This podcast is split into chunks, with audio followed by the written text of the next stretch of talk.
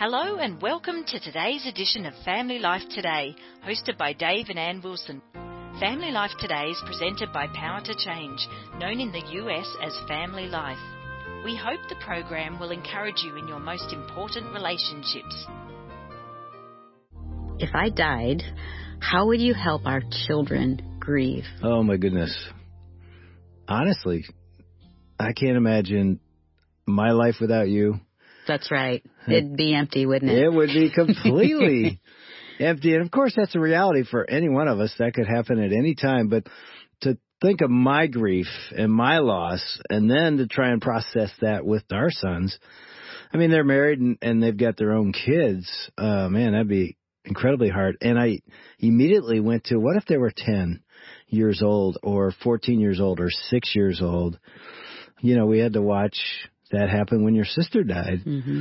You know, and that would be an extremely hard thing to do. And then, you know, you think, what if I remarried? Hmm. Hey, there's an idea. You know, and then you have to process You act whole happy other about it. You act excited. no, I was just like, you got one process of the grieving process, but if you brought in another family, it's a whole nother world. And you know, you need help. You need somebody that deals with this kind of stuff every single day to get an answer from them. And we've got that guy on with us today, uh, Ron Deal, who directs our blended family ministry here at Family Life Today. He is sitting in the studio with us. Ron, welcome back. Thank you, guys. Always good to be with you. And I see you smiling there. It's like this is the kind of stuff you write about, you talk about. You're with families who are walking through this kind of stuff all the time. So how does a a grieving spouse deal with the grief of losing their husband or wife and then maybe blending a family after that? You know, sometimes I think single parents who are thrown into that situation work really hard to connect with their kids and to grieve out loud with their children. And I, I think, by the way, that's tip number one. You, you want to grieve out loud with them because they hear and see you grieve and the words that come out of your mouth and the prayers and the angst and the sadness and the sorrow. And that gives permission to them Hmm. to feel the same and to express those things. And next thing you know, you sort of grieve together, which is a really important thing. But sometimes I think grieving parents feel, wow, I'm so overwhelmed. How am I going to keep it all together? And then they think, I've got to keep it together so my kids will keep it together. And I, I really think that's upside down. If you just go stoic, then your kids think, oh, the rule is we don't tell each other we're, we're sad Hmm. and we don't grieve with one another. We just all have to do it in our bedrooms all by ourselves. No, we don't want that. Which is why this conversation that we started yesterday, a Family Life blended podcast with Ryan and Jess Ronne talking about how they were both widowed, found each other, got married, formed a blended family. By the way, it was a complex family, eight children between the two of them. And on the day they married, 22 grandparents connected to those eight children. How how whole- is that possible? That's I know, I know. You you have to ask them, but their parents had divorced and multiple divorces, and so there were step parents and former step parents, and you know, but grandparents who still were invested in the lives of these eight children. Uh, Think about family grieving. How many people is that? I mean, already we're up to thirty plus, and we haven't counted cousins or uncles or anybody. Hmm. Yeah, obviously, it's hard to manage. You can only do what you can do, and so the kids within your household is where you're going to focus. By the way, just saying that makes me think of one other thought. One of the things we know about children is that, especially young ones, um, they're sort of black and white about grief, and they may so they've lost a parent, and it's they know it and they feel it, and yet they don't really get their heads around it until they turn into a teenager, Hmm. or until they turn 24 and they're graduating college and life has a new turn and all of a sudden they're missing their mother for the first time in a new way and that's when the sadness comes out. And so it's one of those things where you're not really sure when it's going to pop, where it's going to pop, what form it's going to take. And man, you walk with God, you pray about it, and then when you see it, you try to step into that space. So let's go find out how the Ronnes dealt with their grief, um, the complications of blending this family in a whole new reality. grief is so individual. But if you don't know how to grieve, you kind of question how you grieve. and then you're like, am I doing this right? Should I be doing this? Should I be doing that? Should I be feeling this? Should I not be feeling that? It's like, well, that's not the point. You know, uh, it is your journey. You just try to hold on to God in the midst of it and stay faithful with Him. That's the one thing you definitely need to try to strive for. But the expressions of grief are going to vary so much. I'm wondering about your children. So we already heard from Ryan a little bit in terms of one of your kids said, when are we going to get another mom? But what about the other kids? How did they grieve? And what were their responses to a new person coming into their world? All that change and transition. Well, Caleb had asked me the same thing. Mom, when do you think you're going to get us another dad? Hmm. And I was like, honey, it's not like I can just go to Walmart and pick out a dad for you. I'm I'm glad you told him that. Honestly, our beginning years, it was not that challenging. Huh. We, Kids were really young. They were really young, and I think that worked in our favor. We did get them into grief groups with other children. We got them into therapy, and then we moved to rural Tennessee, and it just kind of felt like everything was good. Like this is our new family. We relied really heavily on one another, and we had a lot of fun.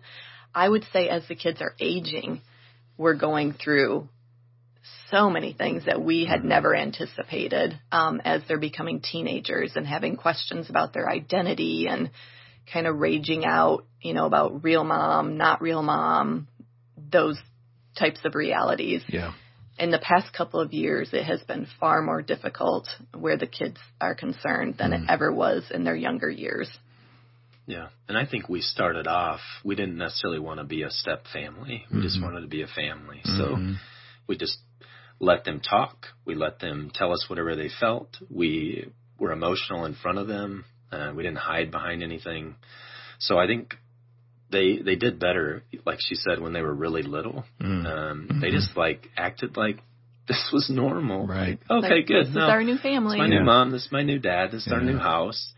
Um, and all these new really friends well. to play with, you know, because I brought siblings and he right. brought siblings, oh, so right. it was like fun. They meshed so well. Mm-hmm. Okay, and by the way, young children, that's pretty common for them to do. So if the kids were talking to me right now, you, if you guys were not in the room, and the kids were just talking to me and I asked them, so as of late, I hear you guys have started asking new questions and having new feelings. What commentary would you give me on this whole family journey? What would they say now? I think they've handled it very well. It's when everybody else steps in and finds out, like their new teacher is like, "Oh, I didn't know your mom died," and then they want to feel sorry for them, and then they, our kids are like they're part of a big family, and they're going, "Wait a minute." Can I benefit from this somehow? Mm-hmm. So if I make this more than it is, more than I feel, will I get more attention? And a few of them have really embraced that. And then with grandparents, you know, who try to reach out and remind them, hey, don't don't forget, you know, don't forget about this person. And and we don't we don't allow that either.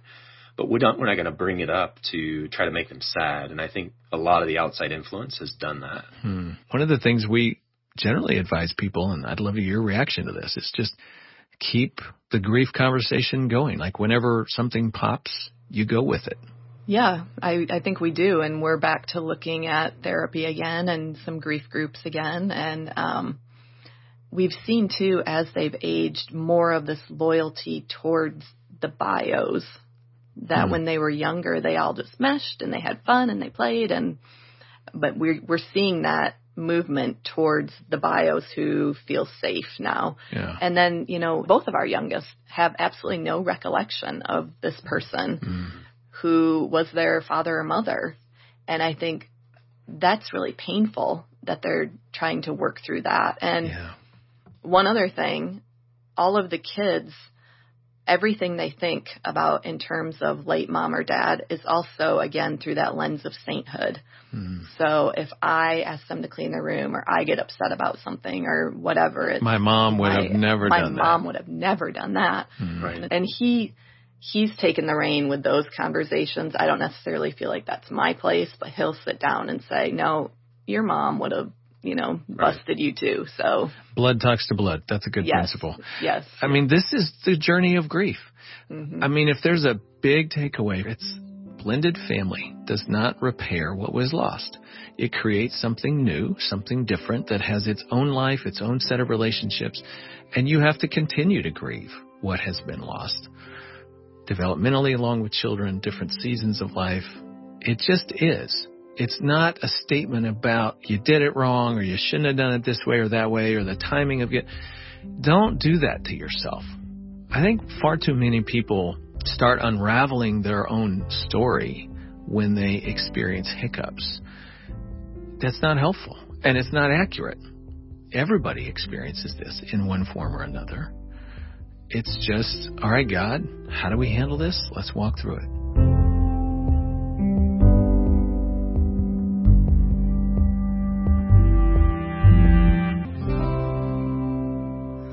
Man, hearing that story, wow. I mean, the the question would be if I'm the stepdad or mom, what do we do? How do we help mm. our kids process?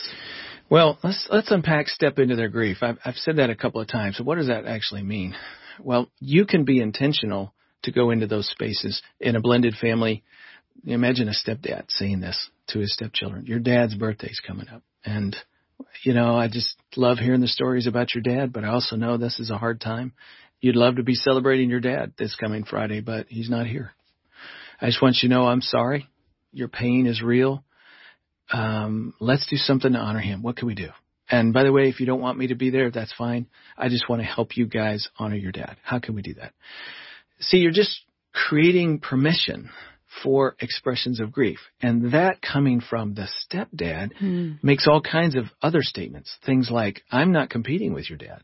Your relationship with your dad, even though he's deceased, is a good one. And I want to honor him and I want to encourage your relationship and connection to him, your memories of him.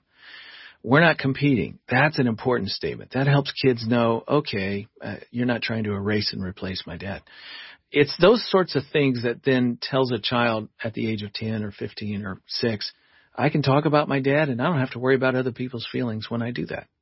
That is what helps release grief. Mm. Another way to help step into kids' grief is when you see something, you hear something, you hear from a third party that the child is talking about their deceased parent. You know, find a way to bring that up and and just go, um, man, I, you know, I'm imagine something's going on. For, I saw some sadness in your eye. Can you help me with that? What are you feeling? And you intentionally go there. You intentionally say the name of the person who's gone. You, you do those things hoping that the child feels comfortable to give expression. It's awkward and you don't always have the words and you're kind of afraid of what they might say. and so you, you say a prayer, you find your courage and you open that door. Let me turn a corner and talk about ghosts for a minute. You got a whole chapter on this, and I, I really uh, appreciated it a lot. I talk about ghosts a lot in my previous writing. Often, though, it's connected to a divorce narrative where you have that ghost of pain and heartache sitting on your shoulder of how the relationship came apart. This is a little different when it's the ghost of a relationship that was good, that was happy, that was family was complete. It was something there. I'm not saying it was a perfect marriage. I'm just saying it was all right. It didn't unravel. Let's just talk around those things that sort of haunt you as you move into a new relationship. Jess, you used to tell a story about red cooking pots. Could you tell our listeners? I thought it was a great story. well, when I married Ryan, he brought loads and loads and loads of paraphernalia from his previous life into my new home. Paraphernalia. and lots of it. Lots, lots of, it. of it. And I didn't like most of it, to mm-hmm. be honest. And I would look at this stuff and just want to vomit. I didn't like it. And it was mm-hmm. all over my house. Mm-hmm. And in particular, these bright red Teflon pots that he had bought her for her birthday. It was one of the nicest gifts he had ever gotten her, and he put them up in our new cupboards. And so every time I'm baking a nice dinner for my family, I'm using these red pots. And the issue was much deeper. I yeah. mean, we all understand that. And so one day I packed them up in a red or in a Goodwill box, and he saw them, and it an argument ensued. You know, why would you get rid of these? They were mm hundreds of dollars. I said, I don't like them. You know, your house should be a sanctuary of peace. And it didn't feel like that for me because it wasn't my stuff. mm And it mm-hmm. was, it was like all tied to another woman yeah. who he had had an intimate relationship with. And I didn't feel like that was fair. Is that the deeper issue for you? Oh, yeah, for sure. Yeah. And I didn't like it either. So you needed to get rid of him. Yeah. And he didn't want to get rid of him. And did you interpret that as he doesn't want to get rid of her? Yeah. Yeah, that'll take you to a hard place. Well, right. it was a it was a pretty nasty fight, but it did work out later on because mm-hmm. what it did is it brought attention to me that I was unaware. I had no idea what she was doing. Like it was like you just want to get rid of all my stuff. I was totally oblivious to the meaning behind it, and mm. I I honestly don't think it came out in that argument. Hmm. I think it came out later, where it was. I'm not even sure she knew deep down why she wanted to get rid of him so badly. But on my side of it, I grew up with nothing. Mm. You know, growing up, my dad was gone, and my mom raised me and my sister, and she got married later on as I became a teenager. But it was hard. Like we had to work from the time we could, and you don't throw away good stuff. Mm. And I spent, you know, a lot of energy and and time figuring out you know exactly what to buy her and all that stuff. So mm-hmm. it was important to me, but it had nothing to do with um the intimacy of it that mm-hmm. that Jess felt from yeah. it. Um, it was just more about that's good quality stuff. don't don't just give it away. Yeah. When it comes to symbols and meaning like that, uh, you know, I just invite our listener when something like that rises up inside you and you have a red cooking pot argument, ask yourself, what's going on with me? What is underneath this? What is driving me to really be worried about this and concerned about what this means to the other person. And what does that reveal in me? And usually there's something there. And whatever that strong emotion is, that pain or fear, uh, that's something you have to learn how to deal with and invite God to help you with it. It sounds like you guys have discovered a new truth about pots. Sometimes they are symbolic of prior relationships but it doesn't necessarily have an implication for whether or not you have a strong relationship. Have you gotten kind of around that? Yeah, I think so. I, yeah. I held on to that bitterness for quite a while though, because mm-hmm. I I accepted it, but I didn't like it. Mm-hmm. I still didn't understand it completely way back then, um, and I, and it really wasn't tied to my marriage. It was just it was something I didn't want to let go of, yeah. and, and that's right. And I didn't know why it was something yeah that was valued to me mm-hmm. Not necessarily to the marriage. It was like i put forth effort and really thought this through and and i think the gift was really appreciated and maybe that's maybe maybe that's more about what it was about is i was appreciated mm. for it. Um but yeah i held on to it for a while but that's my own insecurity. Hmm. And that's something I had to really face. And I did later on. And I think that's why it's easier for us to communicate those things now. Hmm. What I love, Ryan, about what you just said is that you got to what was underneath that for you. You got to the insecurity that was there and you made a decision about whether or not you were going to hang on to that insecurity. I mean, oftentimes what we do when we get to these moments, and everybody listening right now has got a red cooking pot thing mm-hmm. in your marriage. Everybody does. It's what reveals some insecurity in you about your relationship. We could list a thousand different cooking pot little arguments or, or moments. At the end of the day, we have to decide what am I going to do with that insecurity in me? Am I going to let that rule me? Or am I going to figure out a new path around this? Or am I going to walk through this insecurity and trust you in spite of my insecurity. I mean, that's the moment where we grow up in relationships. I really believe that. And it takes a lot of patience, I think, for us as couples to listen to the other person, to hear their point of view, to try to give consideration to the need within it. And then at the same time, to give voice to what's troubling us and to do so in a, an environment in a way that ultimately we can come together and say, but our us matters. And how do I honor you in this red cooking pot mm-hmm. conversation? And it's not always easy. I mean, no. And early no. on, it led to explosive arguments. I yeah, would say now, when we feel something, we'll say to each other, What's this really about? Mm-hmm. Good and, question. And then it's a pause. What is this really about? Have the kids been like driving me crazy today and I'm lashing out at him or am I feeling stressed because I took on too many projects or mm-hmm. you know whatever it may be. We don't really have those shrine arguments anymore. Um what we have is what we have and mm-hmm. some of mm-hmm. it's from his previous life, some of it's from mine, but we've accepted it like as our stuff now. But we don't tend to have those explosive arguments over yeah that kind of thing anymore.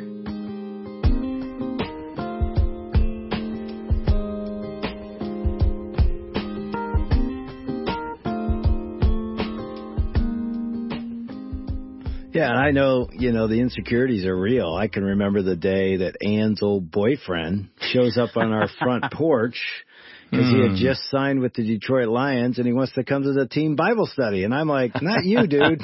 Maybe you should ask Ron where that insecurity came yeah, where'd from. that come from, Ron?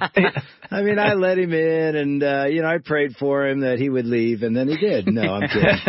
but I mean, you know, staring at him, it wasn't a red cooking pot, but it was like a person that represented That's right. wow, this is not easy. And man, the Ronnes have, yeah, really modeled for us reality and authenticity and vulnerability, but also, you know, how to navigate that. And I didn't even know there's a whole other aspect of their life with their eight blended kids that they Right. had special needs kids. They have one special needs child. And, you know, anybody in that situation knows that that reorients everything in your home, your structure of your home, the, the scheduling of your home. So for those that really want to learn from their experience, make sure you listen to the entire Family Life Blended podcast. Want to thank Dave and Ann Wilson and their team for another edition of Family Life Today. Although our programs are produced in America, the issues facing families like forgiveness, communication, and taking care of our kids transcend national borders. These issues profoundly affect relationships everywhere. In Australia, family life is known as Power to Change, and our mission is to effectively develop godly families, the kind of families that change the world one home at a time. A key part of our mission includes strengthening marriages and families all around the world. We want to do whatever we can to bring timeless truths to the challenges you face as you seek to strengthen your family and join us in changing the world. Marriage is a beautiful thing when it's working well, but when it's not, it can stretch us beyond what we ever thought possible. Would you be willing to contribute to our Save a Marriage Fund, used to help sponsor everyday Australian couples who are on the brink? To give a gift, please navigate to our website at families.powertochange.org.au under the Helping Couples tab. Until tomorrow at the same time, God's richest blessings on your family.